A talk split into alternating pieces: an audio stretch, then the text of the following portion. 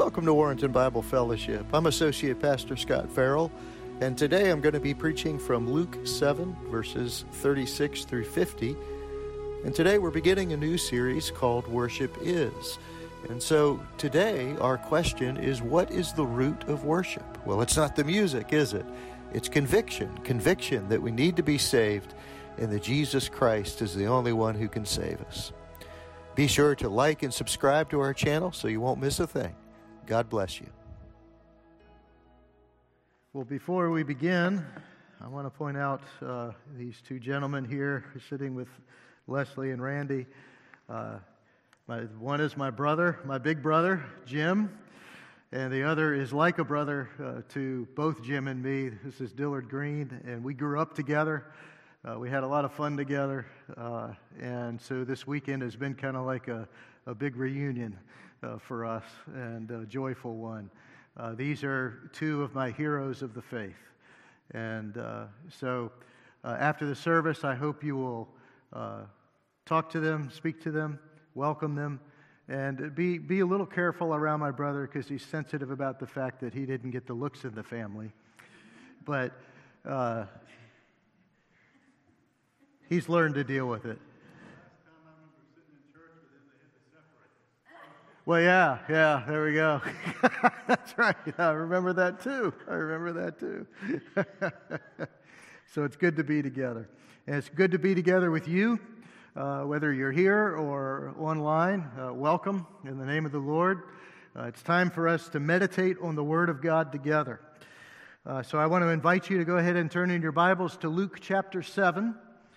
We're going to be in verses 36 through 50 focusing on 38, 37 and 38. Now, uh, we have recently finished uh, the book of Esther. Uh, so from today uh, on for a while, I'll do a new a occasional or periodic series uh, when I have the opportunity to stand here uh, in the pulpit. this time on a topic that is probably more dear, near and dear to us than we realize, and that subject is worship. Worship. There is perhaps no more unifying or divisive subject in the church today than worship. The last 50 years or more have seen substantial changes uh, in what our worship services look like, and that's because our attitudes about worship have changed so much over the years.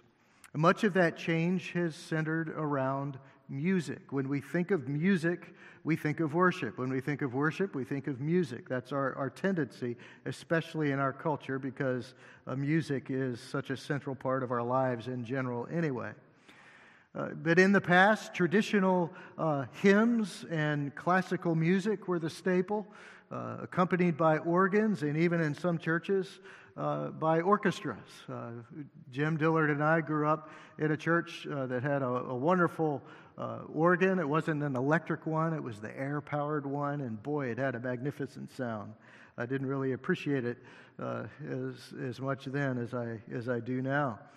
Uh, but then in the 1960s, uh, there, there began to rise up a sort of a new way of thinking about church and about the worship service, and one that many believed uh, was more like the early church. Worship services became less formal, and along with it, with the uh, uh, changes happening in the culture, came a new genre of Christian music Christian rock.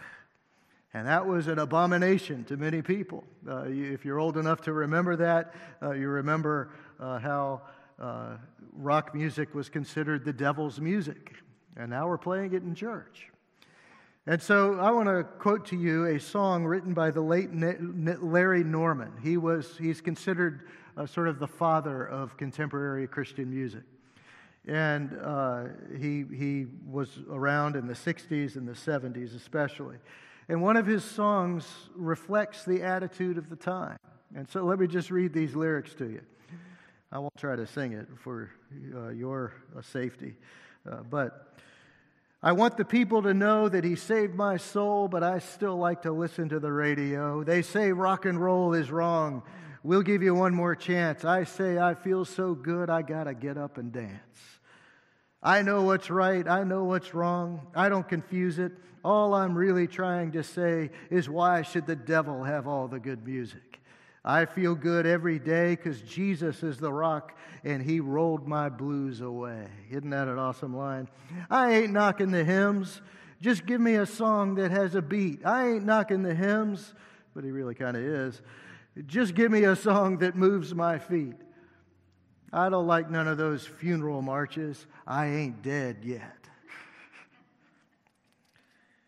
well, that just illustrates what uh, the last 50 years or so has been like in the church. There's been an ongoing debate, especially about music and what our worship services should sound like. And we refer to these as the worship wars. Uh, this is a conflict between the proponents of a traditional style of worship and the proponents of a contemporary style. But you see, the problem isn't that we have differing opinions about what a worship service should look and sound like, because there are biblical arguments for both.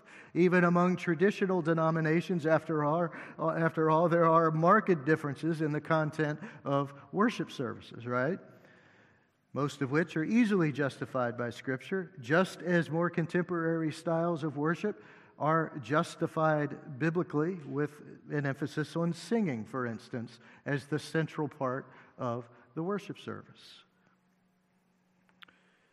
But it seems lately that some churches, at least, are pushing the envelope a bit too far in their zeal uh, to be relevant.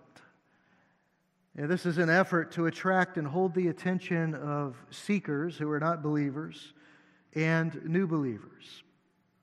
I recently read, and this is true, I saw, actually saw the video. I'm not going to share it with you, but, but I, I recently saw uh, where one church had, had a group of, uh, of about maybe half a dozen people dress up as stormtroopers from Star Wars, and they danced and they danced with some moves that would make your mother blush. And this was happening in a church. It was incredible. I mean, even if they weren't dancing in a suggestive way, it was still horrible. That doesn't belong in a church. Other churches are singing secular music, like ACDC's Highway to Hell. Do you remember that song? Songs by Taylor Swift and U2 and Coldplay and all, you know, all kinds of the pop music. And they're doing this to, to try to be relevant. But of course, all that does is tell people that the Bible isn't really that relevant. But we know otherwise, I hope and pray. But the point is, is it seems like in especially American culture, we've reached a new level of confusion about what worship is and who it's for. What is acceptable to us seems mo- to be more and more important, and so much so that it's more important than worship that's acceptable to God. And yes, you heard me right. There is acceptable worship to God and worship that is counterfeit to God. Hebrews 12, verses 28 and 29 declares this Therefore, let us be grateful for receiving a kingdom that cannot be shaken. This doesn't say, therefore, let us be grateful that, that they played the songs that I liked this Sunday. Therefore, let us be grateful for what? For receiving the, a kingdom that cannot be shaken, and thus let us offer to God acceptable worship. You see, we, we find we, we know Christ, we come to know Christ, and we come to saving faith in Christ. And so now we have not only been received into this kingdom, but we also receive the kingdom as well. And thus, let us offer to God not just any old worship, not just anything that we want to do, but acceptable worship. And how? With reverence and awe. And why? Because our God is a He's a teddy bear in the sky, and He loves us so much, He wants to give us everything that we want to make us happy. No. We worship with reverence and awe, for our God is what? A consuming fire. That's why we worship Him with reverence and awe, because He is a great God And He is the one who Jesus said could take away our souls, who could send us to the place of eternal fire where we would experience His eternal wrath. And so we must never forget that about God. Yes, He is loving, He is full of grace, He is so full of mercy, but that's what magnifies His grace, is because He is a God who judges us. And yet, He has judged us to be worthy because of the blood of Jesus Christ. And so it's the, the, it's the acceptable kind of worship that I want to focus on in this series, though. I'm not going to spend a whole lot of time trashing other you know, churches or criticizing them uh, who I believe worship in an unacceptable way. Because how do we know the real thing? It's by knowing the real thing, right? We don't go around and studying uh, and, and study all the fakes that are out there because we would, we would exhaust ourselves. And that wouldn't tell us what is genuine and real and acceptable to God. So, what we want to do in this series is to clear our heads, to clear our hearts and our minds, and we want to find out what worship actually is. And hence the name for this series, Worship is dot dot dot because it's many things just like the fruit of the spirit is a, is a list of eight or nine things but it's a singular fruit Okay, it's all of the, the, all of those things. You know, love, joy, peace, patience, kindness, gentleness, self-control. It's all of those things at once. It isn't that we just get to pick different fruit that we like and go, oh well, you know, I'm not really good with gentleness. No, the fruit of the spirit is all of those things. Well, worship is a lot of things. That it encompasses a lot of things. But the important thing for us to remember is that worship is not something that we receive from the front of the room on Sunday morning. It just isn't, either from the pastor or the band. Yes, those things can inspire us. God can use those things, and I pray that He does every Sunday. But that isn't what gives us an attitude of worship. Worship is not a mood. Worship is an attitude toward God that you already have through saving faith in Jesus Christ. In other words, worship is a response to God. It's not a response to the band, it's not a response to me. I'm just a guy, and an imperfect one at that. Worship is your response to the true and living God. Now, Pastor John MacArthur defines worship like this Worship is the heart of going up toward God in gratitude and thanksgiving for all that God has done. That's worship. Worship is acknowledging God to be who He is revealed to be in Scripture. It is acknowledging what God has done, and in particular, that He has saved us, redeemed us, given us eternal life, and it is expressing gratitude to God. So, to build on the idea that, that worship is a response to God, it's an expression uh, to God of our not only adoration, but our complete devotion to our Lord. But that worship is given in gratitude and thanksgiving. It is acknowledging uh, who God is, not who we define him to be but who he defines himself to be in the Word of God. It's acknowledging what he's done through our Lord Jesus Christ. And so, something I want you to notice is that John MacArthur doesn't mention the worship music. He doesn't mention a worship experience because worship isn't really an experience, it's an expression, it's a response to God. Worship is just embedded in our new nature, isn't it? That's the way it ought to be. And we are made new. Why? To restore us to a right relationship with God, to restore us so that we can worship Him acceptably, appropriately, and in a way that is worthy of Him. And so, Speaking through Moses, God defines worship even better than I or John MacArthur. I know that surprises you. Uh, Deuter- that was a joke. Deuteronomy uh, chapter 10, beginning in verse 12. And now, Israel, what does the Lord God, Lord your God, require of you but to fear the Lord your God, to walk in his ways, to love him, to serve your Lord, serve the Lord your God with all your heart, with all your soul, and to keep the commandments and statutes of the Lord, which I am commanding you today for your good. And so, in other words, worship is knowing and loving God for who he is and then doing what he says right? And that, that involves our whole lives. But you see, for us to do what he says, to, to, to obey him, and to, to worship God, we got to realize that this desire to worship him comes from somewhere, doesn't it? There's a root to our worship. And so today, we're going to consider the fact that worship is conviction. Worship is conviction. As we begin this series today, we're going to start by answering a very important question What is the root of worship? We've already found out it's not the band and it's not, it's not the preacher. What is the root of worship? Well, we're going to answer that question by revisiting a passage from Luke that Pastor John uh, preached on uh, in July of last year, Luke 7, verses 37 through 50. He called his sermon The Harlot and the Holy Man, and I think that's a great title. The truth that he taught us in that message is that humility draws us closer to Jesus. Amen.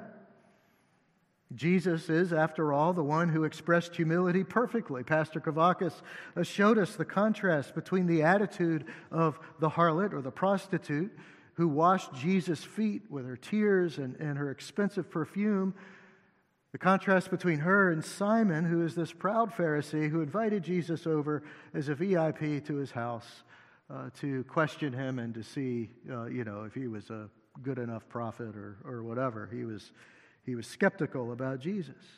Now, the one uh, who receives salvation and forgiveness in this story, of course, is not Simon. It's this humble prostitute. Simon was too busy thinking that he didn't need forgiveness, and therefore he didn't need salvation. He didn't need to be saved from any, anything because he was a man of status, and, well, he had religion. And he was following everything. He was a Pharisee, so he was following everything to the dot and tittle and then some. And so he thought that that's what saved him.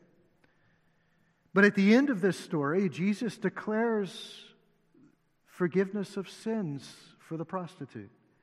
And he even says, Your faith has saved you. Go in peace. But he doesn't say that to Simon, does he? He doesn't say that to Simon because Simon's faith was in himself to follow the law as perfectly as he could, which, of course, was very imperfect at best. And I love what Pastor John said about this in, in his sermon, The Harlot and the uh, holy man. It's important to see that this forgiveness is not based on the physical acts of the woman, but on the heart that motivates these acts. Everything she did was out of her love and regard for who Jesus is. Well, there it is. That's the launching point for our consideration of this passage today through the lens of worship. Everything she did was out of her love and regard for who Jesus is. That ought to be our marching orders for life, shouldn't it? Everything we do ought to be out of our love and regard for who Jesus is. In other words, we're talking about her worship. Her worship. What characterized her worship is humility. And so, as we, re- we revisit this story to find out what the root of her worship is, we're going to simply focus on her and what she did in uh, verses 37 and 38.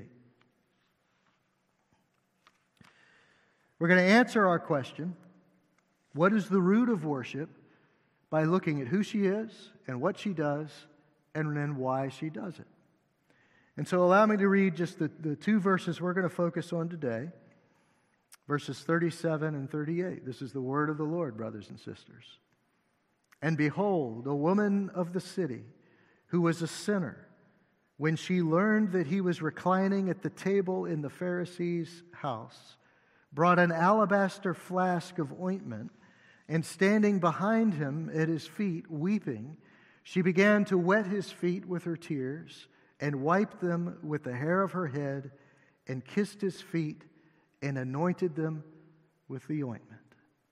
May God add his blessing to the reading and the hearing and the understanding of his word. Well, let's look first at who she is. In verse 37, this woman who is not named, she is not Mary, as, as uh, some people have thought uh, through the ages. Uh, she's just an unnamed woman. Only God knows her name. And she is worshiping him now. That's for sure. But she isn't named. She's described in the passage in verse 37 as a woman of the city who was a sinner. Now, the language here that Luke is using, he's using this very carefully. He's making it clear that the woman is a prostitute. A woman of the city is a street prostitute. This is exactly what uh, the readers of Luke's uh, gospel would have understood when they read this. They knew perfectly well uh, who she was. And so, prostitutes in those days in the Roman Empire were slaves and they had no choice about the matter. None whatsoever. They were forced into slavery. Nothing has changed, has it? We're all familiar with that horror called human trafficking in our day and in our world now. It's going on far more than any of us realize. It's a terrible evil. But in the New Testament era, it was kind of like organized human trafficking is culturally acceptable in a sense. In the New Testament era, it was relatively common for women to be sold into slavery by their fathers because they needed the money. They were desperate for cash, and this was a way to get it. Roman law did allow for the father to sell his daughter. This is just so weird to talk about, isn't it? But this is what happened. This is what happened when people were desperate for money. Roman law did not allow for the father to sell his daughter with a, uh, did allow for, the, for him to sell his daughter with a clause that would stipulate that uh, she could not be forced into prostitution by her new owner. But this was rarely done because the catch was that the price of selling her would drop like a rock because she wouldn't be able to earn as much money for her new owner. And so most women who were sold into slavery were not sold with this kind of protection. And so once they were forced into prostitution, there was no turning back. They could never abandon it. You never hear of a former prostitute in the New Testament. If you find one, let me know. But I, I, it's not there. And so, like her fellow street prostitutes, this woman who is about to approach Jesus this was the state of her life. She had very little money for herself. She lived in absolute squalor and had a short life expectancy. And so you can imagine what a sad and horrific life she's living. She knows that what she's doing is sinful, but she has no control over whether she participates. Doesn't matter whether she wants to do this or not. And so she must have felt just filthy, thoroughly unworthy. I, I can only imagine. You uh, who are women can imagine it far more than I can. But this is, it's just awful. She was an object to be used. That's who she was. And needless to say, she's a broken human being. She's used and abused. And what she needs is hope. What she needs is life. And that's why when she hears that Jesus is at Simon the Pharisee's house, I can just envision her almost running to get there. And so that's who she is. That's who she is. It's a terrible, terrible existence that she is experiencing but she knows where to find hope. She knows where to find life. She knows where to find peace. She knows who can restore her soul, who can even restore her to worship, because you see, she wouldn't even be able to go to the temple and worship like everybody else because she was a prostitute. But she's heard about Jesus and she knows who she is. So, what does she do? What does she do when she gets there? Well, maybe the most remarkable thing is that this woman shows up at the Pharisee's house. When was the last time you were that anxious to come to church? Not that this is where you, the only place where you can find God, but when was the last time you couldn't wait to get here? To hear the testimony, to, to worship with your brothers and sisters at the foot of the cross, and to bring Him glory for what He's done. This should excite us to do this. And so this woman is, is eager to get there. Now, this isn't to say that she crashed the party in an inappropriate way. Life was more public uh, than it is in our culture today. If you, if you just walked up to somebody's house who was having a party and let yourself in, uh, the next visitor would be the police to carry you away, right? You know, so, but, the, but things were different then. People could show up, especially with this VIP coming and all of that. People would be interested to hear uh, what this Jesus would have to say and hear the conversation between uh, him and Simon. And, but this is still a place where this woman, poor woman, is not exactly going to be a welcome guest by any means. Noses would wrinkle at the sight of her. People would be looking down her, their noses judge, judgmentally toward her.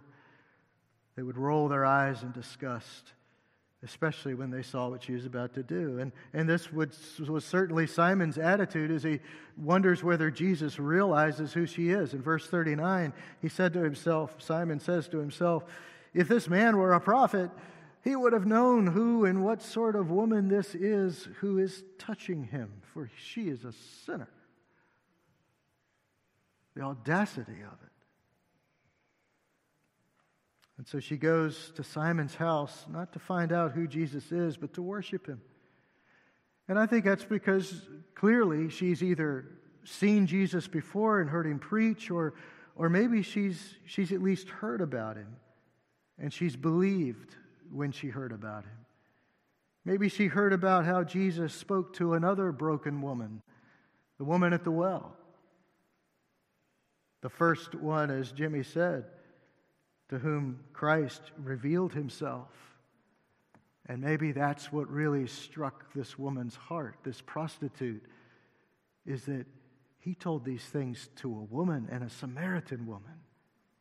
Maybe he'll receive me. And so Jesus in John 4:10, this is the passage that Wayne read a little bit ago. I apologize, we must have a bad mic cord over there we'll have to replace. But here we'll hear it a little more clearly. Verse 10 Jesus answered her, If you knew the gift of God and who it is that is saying to you, Give me a drink, you would have asked him, and he would have given you living water. Wow. And then, and then Jesus goes on. Everyone who drinks of this water will be thirsty again, looking at the well. But whoever drinks of the water that I will give him will never be thirsty again. The water that I give him will become in him a spring of water welling up to eternal life.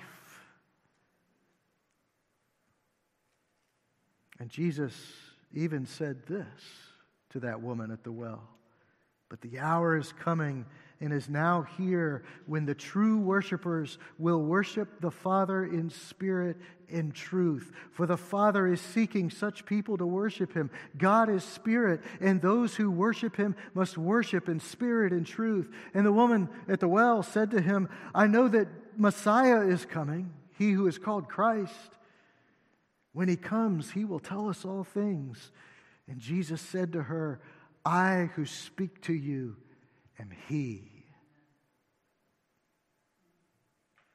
And so maybe, maybe that's what this prostitute had heard that He is the Messiah. And as we watch what she does, it becomes clear that she knows he's the Messiah. She knows that she doesn't have to go to the temple to try to worship because she won't be allowed anyway. She knows that she can worship at the feet of Jesus Christ, the Messiah. And so, back to our passage this street prostitute, lowly in the eyes of everybody in her culture, to the Romans and to the Jews, she knows that there's something about Jesus. And so, do you remember that moment in your life when you realize there is something to Jesus? He's not just a Bible character, He is alive and well. You know, Jim and Dillard, I think the, the, that moment for me was one of those many times that we recited the Nicene Creed Sunday during church. You know, the Bible wasn't taught thoroughly and sometimes even inaccurately in our church. And so I didn't, I didn't, I wasn't steeped in the Word of God, but this creed taught me what the scriptures say. You see, I had heard about Jesus. And so I want to read to you from my hymnal here, the ones, one of those that we were using. This is the Nicene Creed. I better put my glasses on to read this. I believe in one God, the Father Almighty, maker of heaven and earth, and of all things visible and invisible, and in one Lord, Jesus Christ, the only begotten Son of God, begotten of the Father before all worlds, God of God, light of light, very God of very God, begotten, not made being of one substance with the Father. Through him all things were made, who for us men and for our salvation came down from heaven and was incarnate by the Holy Ghost of the Virgin Mary and was made man and was crucified also for us under Pontius Pilate. He suffered and was buried, and the third day he rose again according to the Scriptures. And he ascended into heaven and sitteth at the right hand of the Father, and he shall come again with glory to judge both the quick and the dead, whose kingdom shall have no end. And I believe in the Holy Ghost, the Lord, the giver of life, who proceedeth from the Father and the Son, and who with the Father and the Son is worshiped and glorified, who spake by the prophets. And I believe in one holy Catholic, that is universal and apostolic church I acknowledge one baptism for the remission of sins, and I look for the resurrection of the dead and the life of the world to come. Amen. That's what taught me about who Jesus is.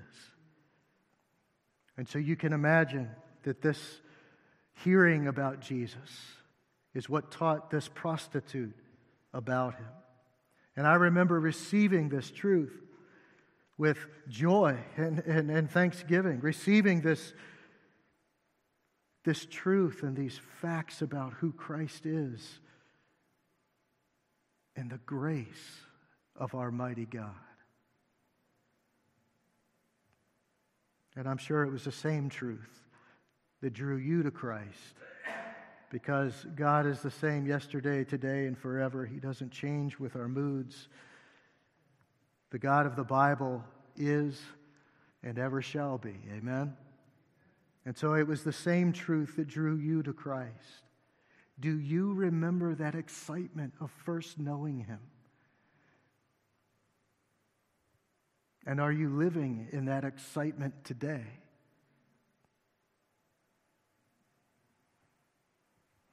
I pray that you are. Because Jesus is real. And so, this is what the woman in our passage is experiencing. Look at what her response is to knowing Jesus. She, she's like compelled by her desire to worship him to go to the Pharisee's house where she's not going to be welcome. And she brings a jar of ointment that's worth a year's wages, and she goes straight to the feet of Jesus, who is reclining at the table. She's much like that woman we read about uh, elsewhere who, who strained just to touch the hem of our Lord's garment in Luke chapter 8. Excuse me. And so in verse 38 of our passage, and standing behind him at his feet, weeping, she began to wet his feet with her tears and wiped them with the hair of her head and kissed his feet and anointed them with the ointment. Notice that she's careful not to claim a right to disturb the, the dinner party, all right? She doesn't come in there going, Where's Jesus? Everybody be quiet. Where is he? I need to get to him. No. She comes in humbly, quietly. She doesn't intrude further except to the feet of Jesus. And she doesn't say a word, she doesn't interrupt. But her actions speak loudly. Her tears speak not of distress or bereavement, but perhaps sorrow for her sin. But these are tears of a woman who has found the great relief of peace, of having her dignity restored by this great man who has received her into the kingdom of God. And she's filled with great affection for the Lord. Is that what drives your worship? Is that what drives your worship of Jesus? Do you come here on Sunday expecting the music or the preaching to give you a mood of worship? Or do you come into this place because you already know repentance? You already know that the wages of sin is death. And the true peace in knowing Christ, do you know that peace? That you have been restored to the Father. You see, we were once slaves too, weren't we? Just like this prostitute. We were slaves to sin. But now we are slaves to Christ, which means we are truly free. I love the example that Jimmy gave us during catechism about the dog, and a stray dog doesn't belong to anyone and is astray. But now that we have been received by Christ, we belong to Him. And so this woman weeps. She weeps. Her tears fall into Jesus' feet, and this, this produces a chain reaction on her part. And so, to dry his feet, she wipes them with her hair, kind of unintentionally cleaning his feet from the dust of his journey. And then this leads to her kissing Jesus' feet and pouring this ridiculously expensive ointment on them. This is intimate and very personal worship, and it's extremely humble worship, as Pastor John pointed out. She's washing his feet. This was a very menial task that only the lowliest of slaves would do in that culture. It, but she's putting her love of Christ on display before a crowd who already judges her, but now is most likely going to judge her even more harshly because she has dared to do this. How often do we worry about being judged harshly by our culture because we have dared to love the Lord? You know, when I was in college, I would go to Bible studies. I was part of InterVarsity Christian Fellowship, and I would go to go to uh, uh, college with, uh, I'll use this since it has a title on the front, but uh, pretend this is a Bible. And I would go, go to uh, these Bible studies, but I would carry my Bible like this because I didn't want anybody to see that I was carrying a Bible.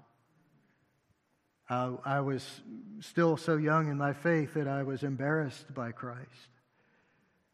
How do we do that ourselves?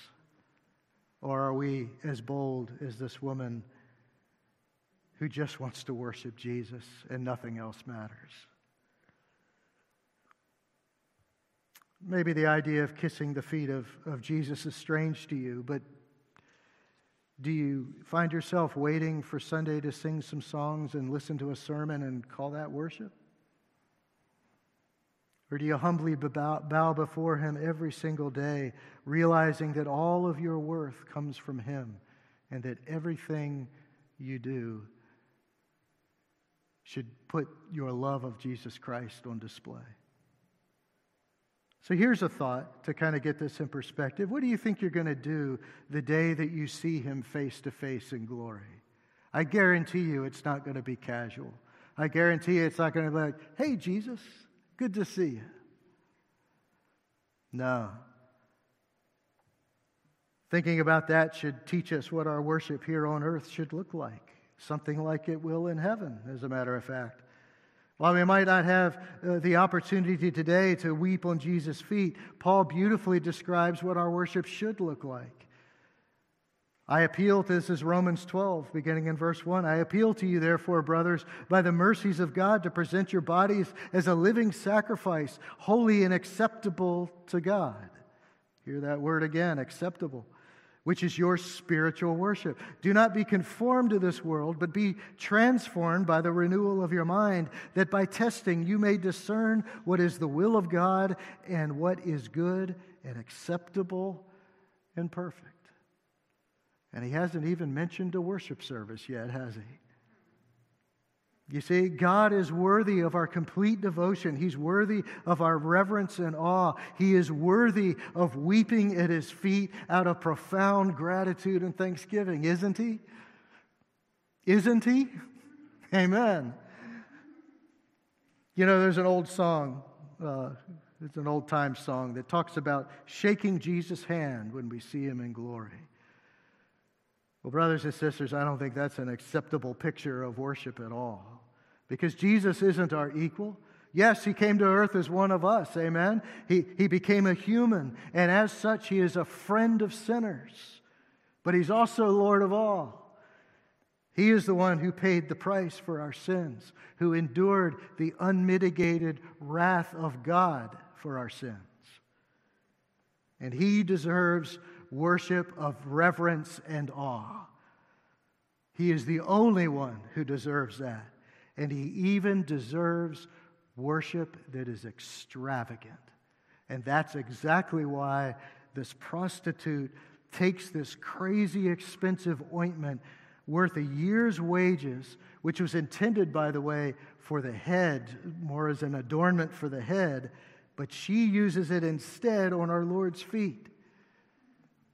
Her worship is, is not only intimate and personal, but it's very extravagant. Very extravagant. And so that's what she does. We know who she is, and we know what she is, is doing. But why? I mean, why? When you get down to the heart of it all, why? Well,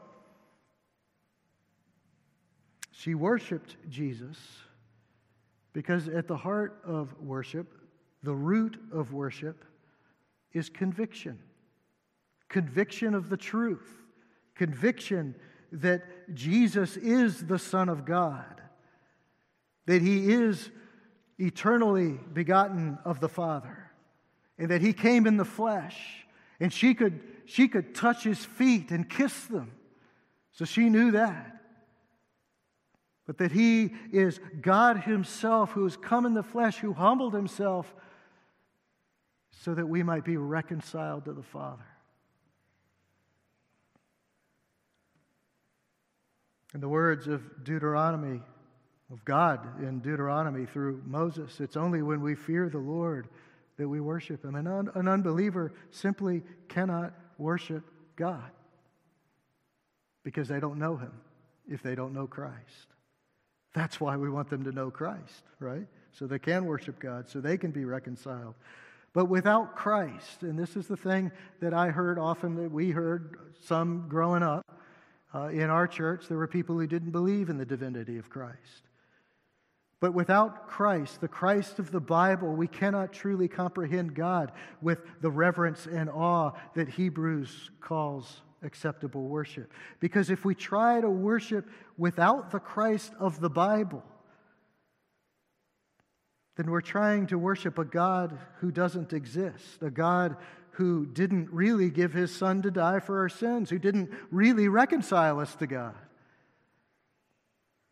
We're attempting to worship a God who is a false God. And that God does not exist because it's false. But what this woman knew and embraced was that Christ had the divine power and the right to forgive her of her sins. No one else was telling her that. The Pharisees certainly weren't. They were just heaping more and more things on her, and she's already at the bottom.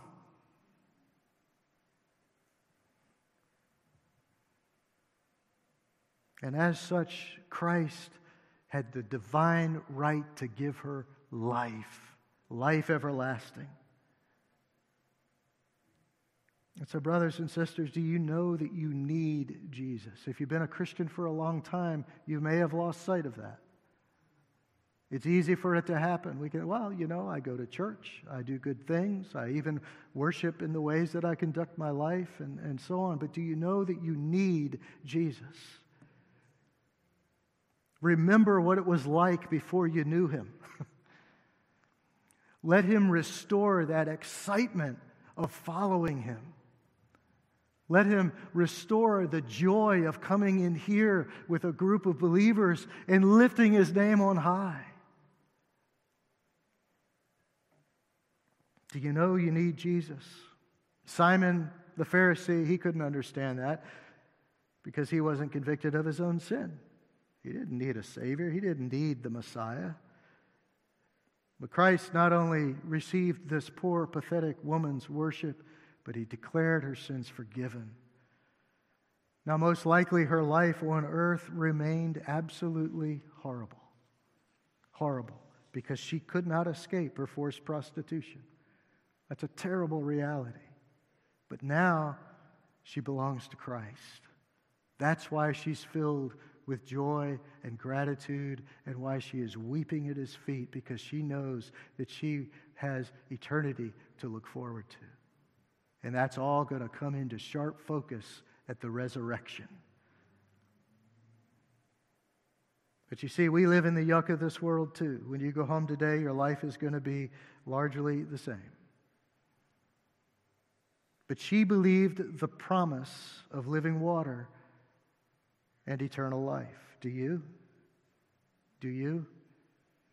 She knew Christ was her Messiah. She knew that he gave her worth. And so, as Jimmy was talking about during our prayer for the, for the offering, he gave her back everything she had. Do you know that your worth comes from him and not yourself, not your good deeds? She received a peace, in the words of Paul, that surpasses all understanding. Do you want that peace? If you don't know the Lord, then receive Him. You've heard the good news today that He gives you eternal life. You've heard the good news that He is the one who gives your life worth, who gives you dignity. He is the one who can free you from the bond of slavery to sin, and you can become a joyful slave to Him, which, is, which means that you willfully serve Him. That's what you can have in Christ. And so, if your answer is yes, then our heartfelt worship can be just as, as beautiful and powerful as this lowly prostitute's. Conviction of the truth of who Christ is and who we are is at the root of our worship. Our conviction gives rise to our worship. Our conviction gives rise to our response of what Christ has done for us and for who he is. What ought we to do when we worship? Well, we're going to talk about that as we continue this series. We worship God in many ways. But those are simply expressions of our worship. We must be very careful not to mistake those things as worship itself. The root of our worship is conviction that God has saved us through his Son, as Colossians 1, beginning in verse 13, says. He, that is God, has delivered us from the domain of darkness and transferred us to the kingdom of his beloved Son, in whom we have redemption, the forgiveness of sins. Amen? Let's pray.